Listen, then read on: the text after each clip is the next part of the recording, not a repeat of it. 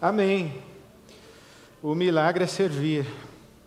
Deixa eu saber quantos estão aqui vão participar da campanha de Natal pela primeira vez. A primeira campanha de Natal que você vai participar. Olha, legal. É quantos já participaram então? Beleza, que maravilha. Quem não levantou a mão, então nem participou, nem pretende participar. Não, estou brincando.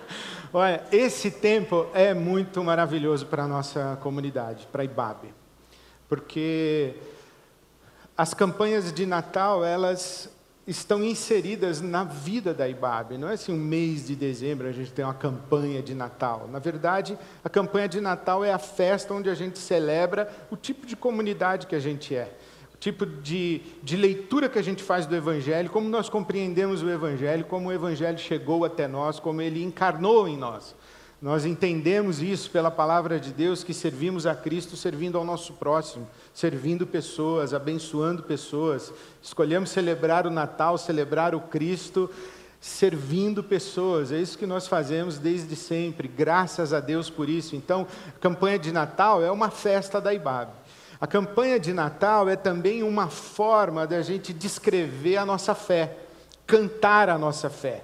Se nós pegarmos todas as canções que foram tema de campanha de Natal e nós cantássemos todas as canções, nós estaríamos cantando as nossas convicções, as nossas crenças, a nossa teologia como igreja. Qual é a visão da IBAB? Vamos cantar as nossas canções tema de Natal e vamos lembrar os temas dos natais e, e isso vai descrever a nossa fé. A campanha de Natal é um momento desafiador para a gente experimentar um milagre, de fato, não resta dúvida. Nós arrecadamos, para você ter uma ideia, durante o ano, uma média mensal com a sua contribuição, com a sua oferta, você sabe disso, ao redor de um milhão de reais. Só que agora em dezembro nós temos que arrecadar, nós temos que levantar uma grande oferta de 4 milhões. 3 para a campanha, 2,900 é 3, concorda? Não. então, é, 3 para a campanha e 1 para a IBAB, 4 milhões. É, é muito dinheiro. Para nós é muito dinheiro. Para qualquer pessoa é muito dinheiro, para qualquer igreja é muito dinheiro mas nós estamos há 22 anos vivendo essa experiência com Deus. Então, o tempo da campanha de Natal é tempo de uma experiência com Deus, é um tempo de uma experiência de fé, é tempo de uma experiência comunitária, é um tempo muito significativo. É um tempo para você que é membro da IBAB. Eu poucas vezes peço dinheiro com tanta alegria quanto na campanha de Natal. É hora de você pôr a mão no bolso doar muito. Se você tem mil, doe mil. Se tem uma moeda, doe uma moeda. Se tem um milhão, doe um milhão.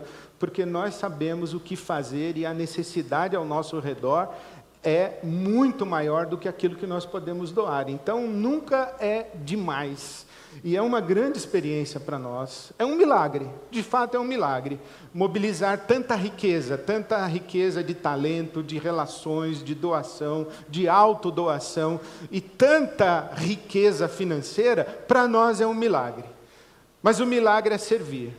E eu leio para você, por falar em milagre, eu leio para você o Evangelho de João, o capítulo 21, o versículo 25 que diz que Jesus fez também muitas outras coisas, e que se cada uma delas fosse escrita, diz João, penso que nem mesmo no mundo inteiro haveria espaço suficiente para os livros que seriam escritos. O que João está dizendo é que se nós transformássemos o mundo inteiro numa grande biblioteca, ia sobrar livro e faltar estante para colocar o registro de tudo quanto Jesus fez João exagerado, mas eu acredito que ele fez muita coisa mesmo.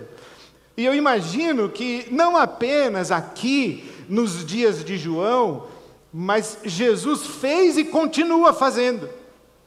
Continua fazendo. Por exemplo, Lucas escreve o livro de Atos dos Apóstolos, dizendo o seguinte: a primeira frase do, do, do, livro de Atos dos Apóstolos: Escrevi o primeiro tratado, ó Teófilo, a respeito de todas as coisas que Jesus começou a fazer e a ensinar. Ora, se Jesus começou, é como se ele estivesse dizendo: Olha, Teófilo, o evangelho de Lucas que eu escrevi é a respeito das coisas que Jesus começou a fazer. Agora, o livro de Atos dos Apóstolos é a respeito das coisas que Jesus continuou fazendo.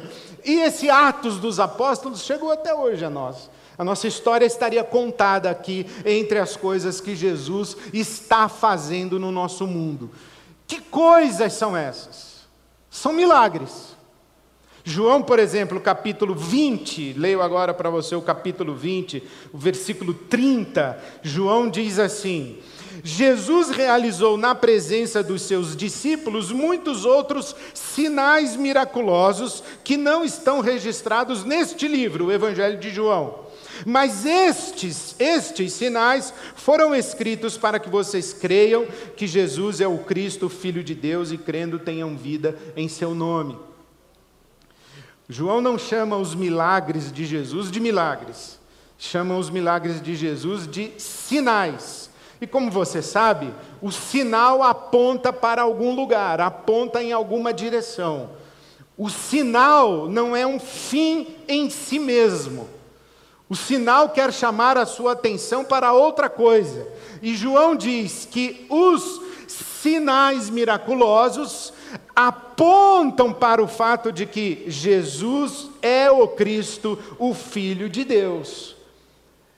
Dos sinais miraculosos que João narrou, ele narrou apenas sete.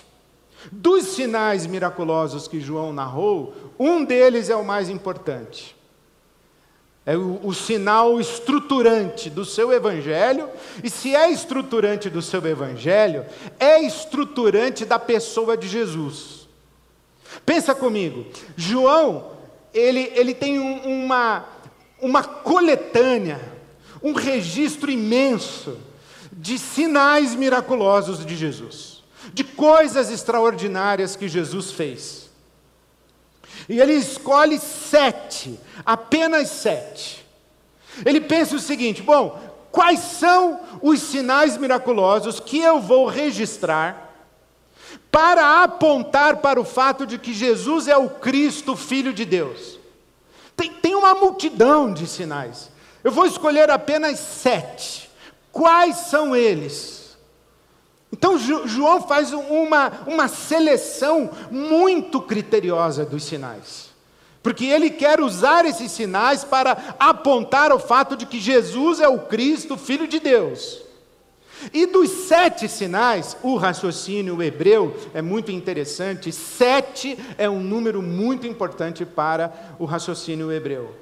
E João organiza os seus sinais três de um lado, três de outro e um sinal no meio. O quarto sinal. Esse sinal que está aqui no meio, três de um lado, três do outro e um aqui no meio, é o sinal estruturante do pensamento dele, do raciocínio dele e da, e da revelação que ele está compartilhando com a gente. Que sinal é esse? João capítulo 6 que nós conhecemos como o milagre da multiplicação dos pães. E eu vou ler para você agora João capítulo 6 e começo a ler no versículo 5. Levantando os olhos e vendo uma grande multidão que se aproximava, Jesus disse a Filipe: Onde compraremos pão para esse povo comer? Fez essa pergunta apenas para pô-lo à prova, pois já tinha em mente o que ia fazer. Filipe lhe respondeu: duzentos denários não comprariam pão suficiente para que cada um recebesse um pedaço. Um denário é o equivalente a um dia de trabalho. Duzentos dias de trabalho de uma pessoa não seriam suficientes. Pense o seguinte: que você vai dar de oferta de campanha de Natal duzentos dias de trabalho. Quanto seria a sua oferta da campanha de Natal? Duzentos dias de trabalho. O Felipe diz: nem se eu desse essa oferta, nós teríamos condição de comprar pão para todo mundo que está aqui. Versículo 8: Outro discípulo, André, irmão de Simão Pedro, tomou a palavra. Aqui está um rapaz com cinco pães de cevada e dois peixinhos. Mas o que é isso para tanta gente? Naquela época, os ricos comiam pão de trigo e os pobres comiam pão de cevada. Cevada era bem mais barato do que o trigo. Aqui está um rapaz pobre que tem cinco pães e dois peixes. Cinco pães de cevada e dois peixes. Disse Jesus, versículo 10: Mandem o povo assentar-se. Havia muita grama naquele lugar e todos se assentaram. Eram cerca de cinco mil homens, fora mulheres e crianças. Cinco mil homens, fora mulheres e crianças. Vamos fazer uma conta: quanta gente tinha aqui? Chuta aí, vai. 20 mil, beleza? 20 mil tá bom. 20 mil. Tá. Então, 20 mil pessoas assentadas em grupos de 50. Então Jesus, versículo 11, tomou os pães, deu graças e os repartiu entre os que estavam assentados, tanto quanto quiseram e fez o mesmo com os peixes. Depois que todos receberam o suficiente para comer, disse aos seus discípulos: Ajuntem os pedaços que sobraram, que nada seja desperdiçado. Pobre não desperdiça. Então eles os ajuntaram e encheram doze cestos com os pedaços dos cinco pães de cevada deixados por aqueles que tinham comido. Viu que não sobrou peixe, né? Sobrou só pão. Depois de ver o sinal miraculoso que Jesus tinha realizado, o povo começou a dizer: sem dúvida, este é o profeta que deveria vir ao mundo. Sabendo Jesus que pretendiam proclamá-lo rei à força, retirou-se novamente sozinho para o monte. Aqui está a narrativa de um milagre que conhecemos como o milagre da multiplicação dos pães. O que é milagre? Como você define milagre? Que é milagre? Geralmente é isso, é algo extraordinário. Geralmente é algo que contraria as leis que nós conhecemos para descrever o mundo natural. O milagre tem a ver, no nosso imaginário, como a suspensão eventual das leis da natureza. Então o milagre é algo sobrenatural. Não é do, do mundo natural e não é da ordem do mundo natural, pelo menos como nós conhecemos e descrevemos o mundo natural. Não é da ordem do mundo natural que um ser humano consiga andar sobre as águas. É da ordem do mundo natural que um ser humano que tenta andar sobre as águas afunda não anda sobre as águas, mas Jesus andou sobre as águas. Não é da ordem do mundo natural que você veja água sendo transformada em vinho. Se você chegar na sua casa, tirar a água do seu filtro, deixar em cima da sua mesa, amanhã de manhã você vai encontrar água, não vai encontrar vinho. Não é da ordem do mundo natural que uma pessoa dada como morta, identificada como morta, verificada como morta, já há quatro dias sepultada, não é da ordem do mundo natural que essa pessoa se levante e volte à vida. Nós chamamos de milagre aquilo que é sobrenatural. Porém, eu queria oferecer para você a oportunidade de pensar junto com esta senhora chamada Hannah Arendt. Hannah Arendt é, é uma pensadora judia que escreveu páginas inspiradoras a respeito da vida humana e da condição humana. Inclusive, um dos livros mais belos de Hannah Arendt é exatamente A Condição Humana. E a Hannah Arendt diz o seguinte: que nós, seres humanos, agimos no mundo pelo menos de três maneiras. A primeira maneira que ela diz é através do labor. Ela chama de labor. Existe uma interferência nossa no mundo que ela chama de labor, que é aquilo que nós fazemos para a nossa sobrevivência. E diz a Hannah Arendt que no labor nós não somos muito diferentes dos animais. Nós estamos ocupados em sobreviver, especialmente em comer, achar comida. Estamos ocupados com a nossa mera sobrevivência. Inclusive, a Hannah Arendt diz que não tem muita diferença se a gente mata a fome usando garfo e faca ou se a gente mata a fome com unhas e dentes. Porque, na verdade, esse, esse labor é um labor na, na, intenção de garantir a nossa sobrevivência. Depois ela diz que existe uma outra forma de interferência humana no mundo que ela chama de trabalho. Trabalho já tem uma engenhosidade, já tem uma técnica, já tem uma inteligência, já tem uma instrumentalização, já tem planejamento, já tem uma construção elaborada visando a um determinado fim. Então o trabalho tem a ver com meios e fins, tem método, tem métrica, tem contabilidade, tem avaliação. Trabalho. Por exemplo, o João de Barro faz casa, mas não faz casa com sauna. Nós fazemos. Fazemos casa com piscina, a gente põe ar-condicionado. Você nunca vai ver uma casa de João de Barro com ar-condicionado. Trabalho. Nisso nós já somos diferentes dos animais. Mas o trabalho tem a ver com o mundo das coisas, como a gente usa o mundo natural, que dá para tocar. A gente faz com barro, a gente faz com tijolo, a gente faz com cimento, a gente faz com concreto, a gente faz com ferro, a gente faz com aço, a gente faz com minério, a gente faz, a gente faz é o mundo das coisas. Mas tem uma terceira forma de interferência no mundo, que a Hannah Arendt chama de ação. Labor, trabalho, ação. Ação é uma interferência surpreendente. É algo que a gente faz e ninguém tinha pensado, a gente foi lá e fez.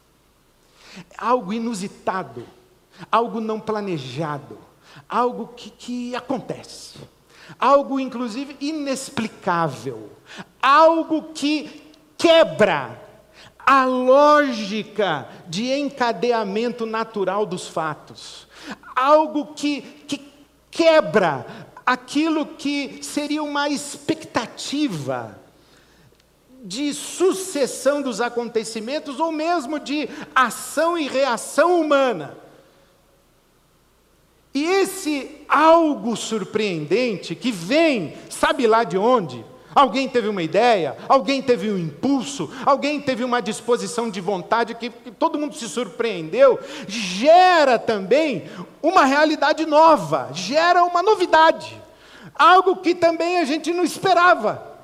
Porque não era imaginado o que seria feito, também não era imaginado o resultado que colheríamos. A Hannah Arendt fala que um exemplo muito interessante é gerar um filho, uma filha, uma criança. É surpreendente. Quem vai ser essa criança? Como vai ser essa criança? Que cara vai ter essa criança? Que gênio vai ter essa criança? O que, que ela vai fazer no mundo? O que, que ela vai causar? Que coisas novas ela vai produzir? Boas ou ruins? Não sabemos. É da ordem da ação. Gerar filhos, por exemplo, não é nem labor e nem trabalho. É uma ação, dá trabalho, mas não é labor e não é. É ação. Gera o novo, o inusitado, o surpreendente, o maravilhoso. E é isso que a Hannah Arendt chama de milagre. Milagre é essa ação surpreendente, inusitada, inexplicável, que gera uma novidade maravilhosa. Milagre. O que você espera de um sujeito que leva um tapão no meio da cara? Que deu outro. Você não espera que ele vire a outra face. Milagre. O que você espera de uma pessoa que sofreu abuso? Que ela fique traumatizada para o resto da sua vida. Você não espera que ela supere que ela perdoe, que ela ressignifique a sua história e que o mal que lhe foi feito resulte em bem, e que ela se torne uma bênção para outras pessoas, justamente porque sofreu um mal hediondo. E esse mal, tocado pela graça de Deus, gera nessa pessoa e na sua ferida profunda uma força de vida que abençoa outros. Você não espera isso. Milagre. O que você espera quando tem uma multidão com fome e você só tem cinco pães e dois peixes? e você é pobre, e todo mundo em volta é pobre. O que você espera? Que o sujeito coma sozinho os seus cinco pães, seus dois peixes. Se Jesus tivesse dito para aquela multidão, pessoal, bora aí, todo mundo para casa, vamos procurar umas aldeias aí, vamos ver, cada um arruma seu lanche, e vai aí, todo mundo vai embora. E a multidão começa a se dispersar, e quando a multidão está se dispersando, você está saindo, você encontra um camarada debaixo de uma árvore lá que ele achou, uma sombrinha, comendo dois sanduba de peixe. Você espera o quê? Não espera nada. Você vai parar para criticar? Você vai parar para falar para ele, vamos, Kiran, nem, nem repartiu. Falou, repartir, mano, tem 20 mil pessoas. Só tem dois sanduba de peixe aqui, Macfish. Não dá. É o esperado. Não tem novidade, não tem surpresa nenhuma. Muito provavelmente, inclusive, você ia procurar uma sombrinha, abrir a sua lancheirinha para comer o seu lanche. Porque você não foi passar o dia atrás de Jesus atravessar o mar da Galiléia e ir lá para o outro lado da margem, que nem eles foram, sem levar seu lanche. Você esperava o quê? Encontrar food truck lá no, no, na terra dos Gadarenos. Food truck Gadareno. Você não vai, você levou seu lanche. O que é que você espera nessa multidão pobre e faminta? Farinha pouca Alguém sabe como completar? Farinha pouca, meu pirão primeiro. Farinha pouca, meu, meu pirão primeiro. É o esperado. O que não é esperado? O que é surpreendente?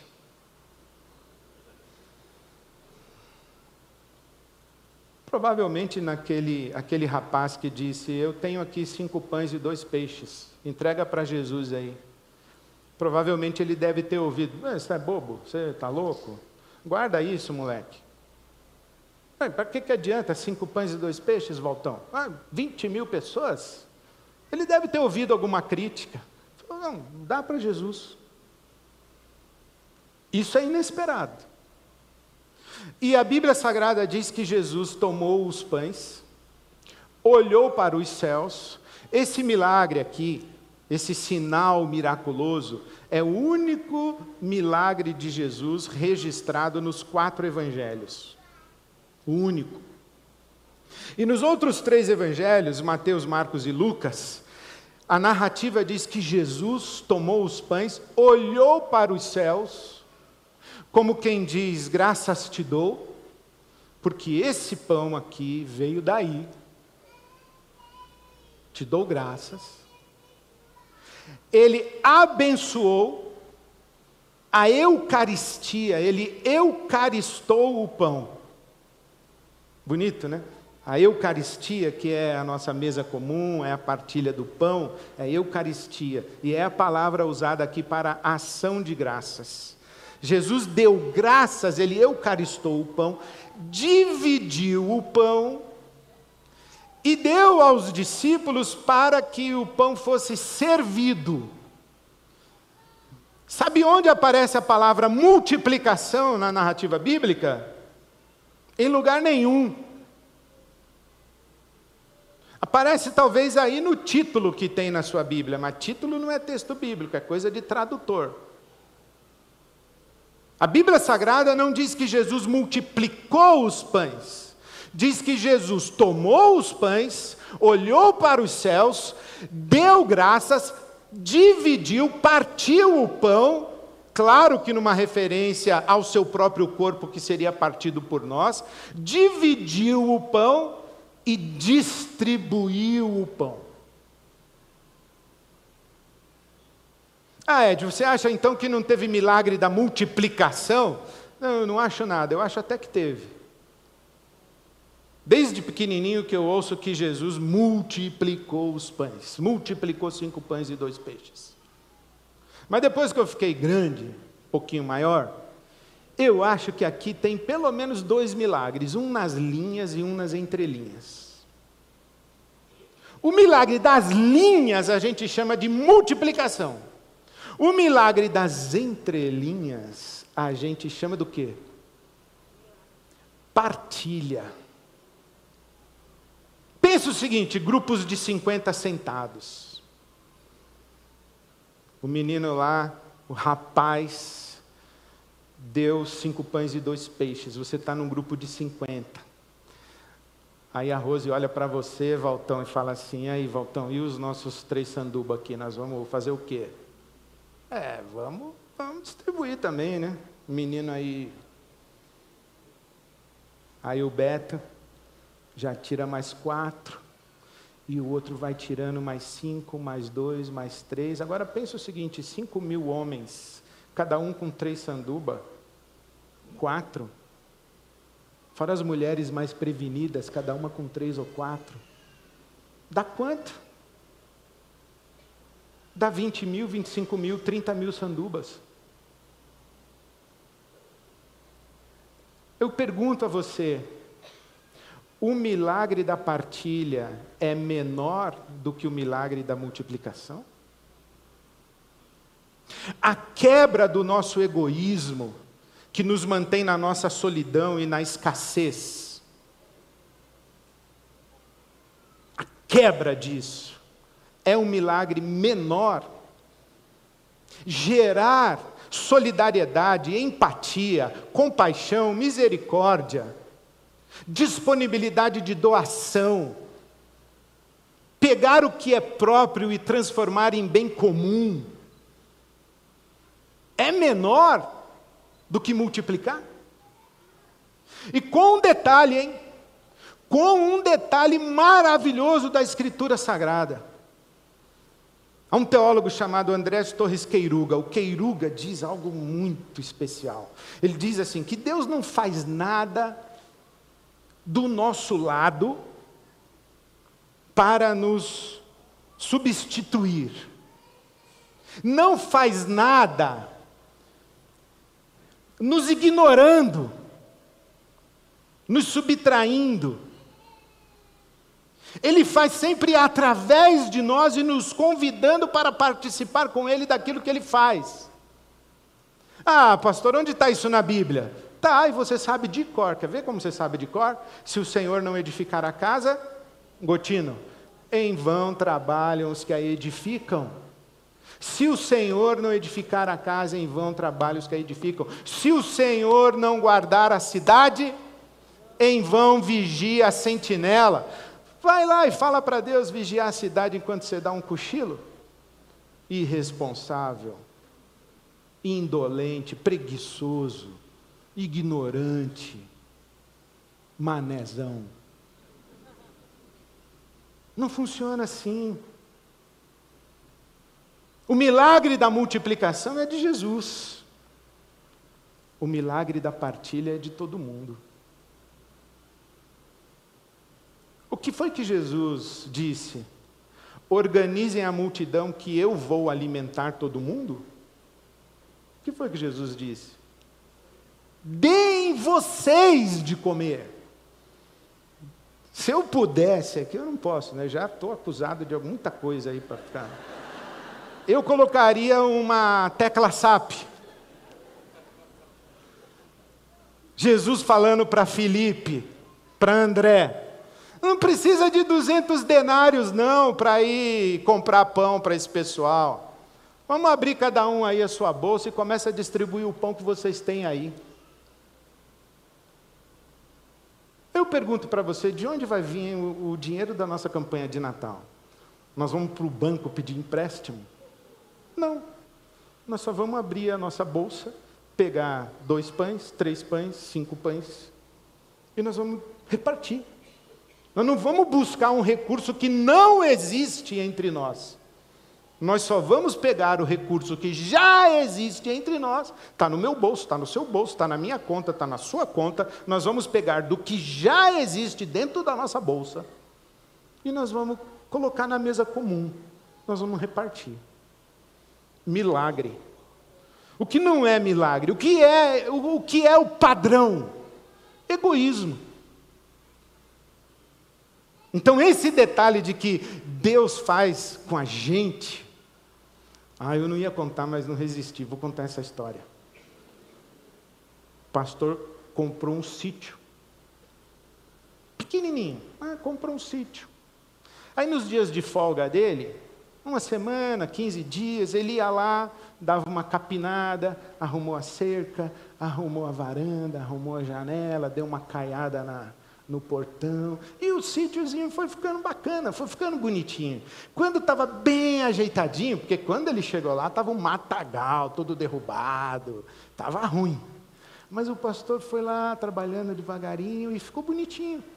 O vizinho foi lá levar uma limonada e falou assim: Pastor, que belo trabalho o senhor e Deus fizeram aqui. Queria dar uma moral com o pastor. E o pastor disse: Ah, rapaz, você precisava ver isso aqui como estava quando Deus cuidava sozinho.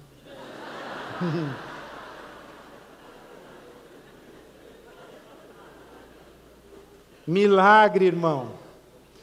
Milagre é ir lá arrumar cerca. Milagre é ir lá caiar o portão. Milagre é ir lá arrumar a janela. Milagre é ir lá cozinhar, abrir a dispensa servir a mesa, chamar o pessoal. Milagre. O milagre é servir. E Deus nos convida para fazer milagres através de nós. Eu oro muito que você se coloque nas mãos de Deus para que você seja milagre. Quebrar o ciclo de violência da sua família. Desgraça, desgraça, desgraça, desgraça, aí uma pessoa se converte. Aí se converte a irmã, se converte o pai, se converte a mãe, se converte a prima. Daqui a pouco, a graça de Deus restaurou tudo aqui. Começou com uma pessoa só. Milagre. Refazer histórias, refazer caminhos, milagre. Por que, que a gente chama de milagre aquela cura que a gente não sabe explicar e não chama de milagre uma cirurgia de 16 horas? 16 horas numa mesa cirúrgica, transplante de coração, a gente não chama isso de milagre. Devia, viu pessoal? A gente devia.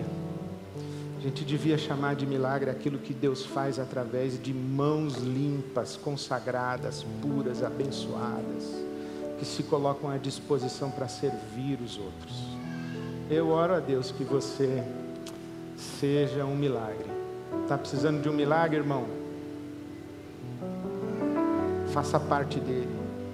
Está precisando de um milagre, irmã? Seja você o milagre, faça parte. Quando a gente entra na ciranda da comunhão, a gente é milagre para os outros e a gente vai esbarrando com gente que é milagre para a gente. Vou te dizer uma coisa: sentado aí no seu sofá, vai ser difícil, irmão. Acontecer um milagre aí. Não é impossível, não, porque para Deus nada é impossível. Mas quando você está na ciranda das relações de amor, servindo, sendo servido, aí os milagres, os milagres acontecem. Porque o milagre, o milagre é servir. Bem-vindo, bem-vinda à campanha de Natal e Babe 2023. Amém.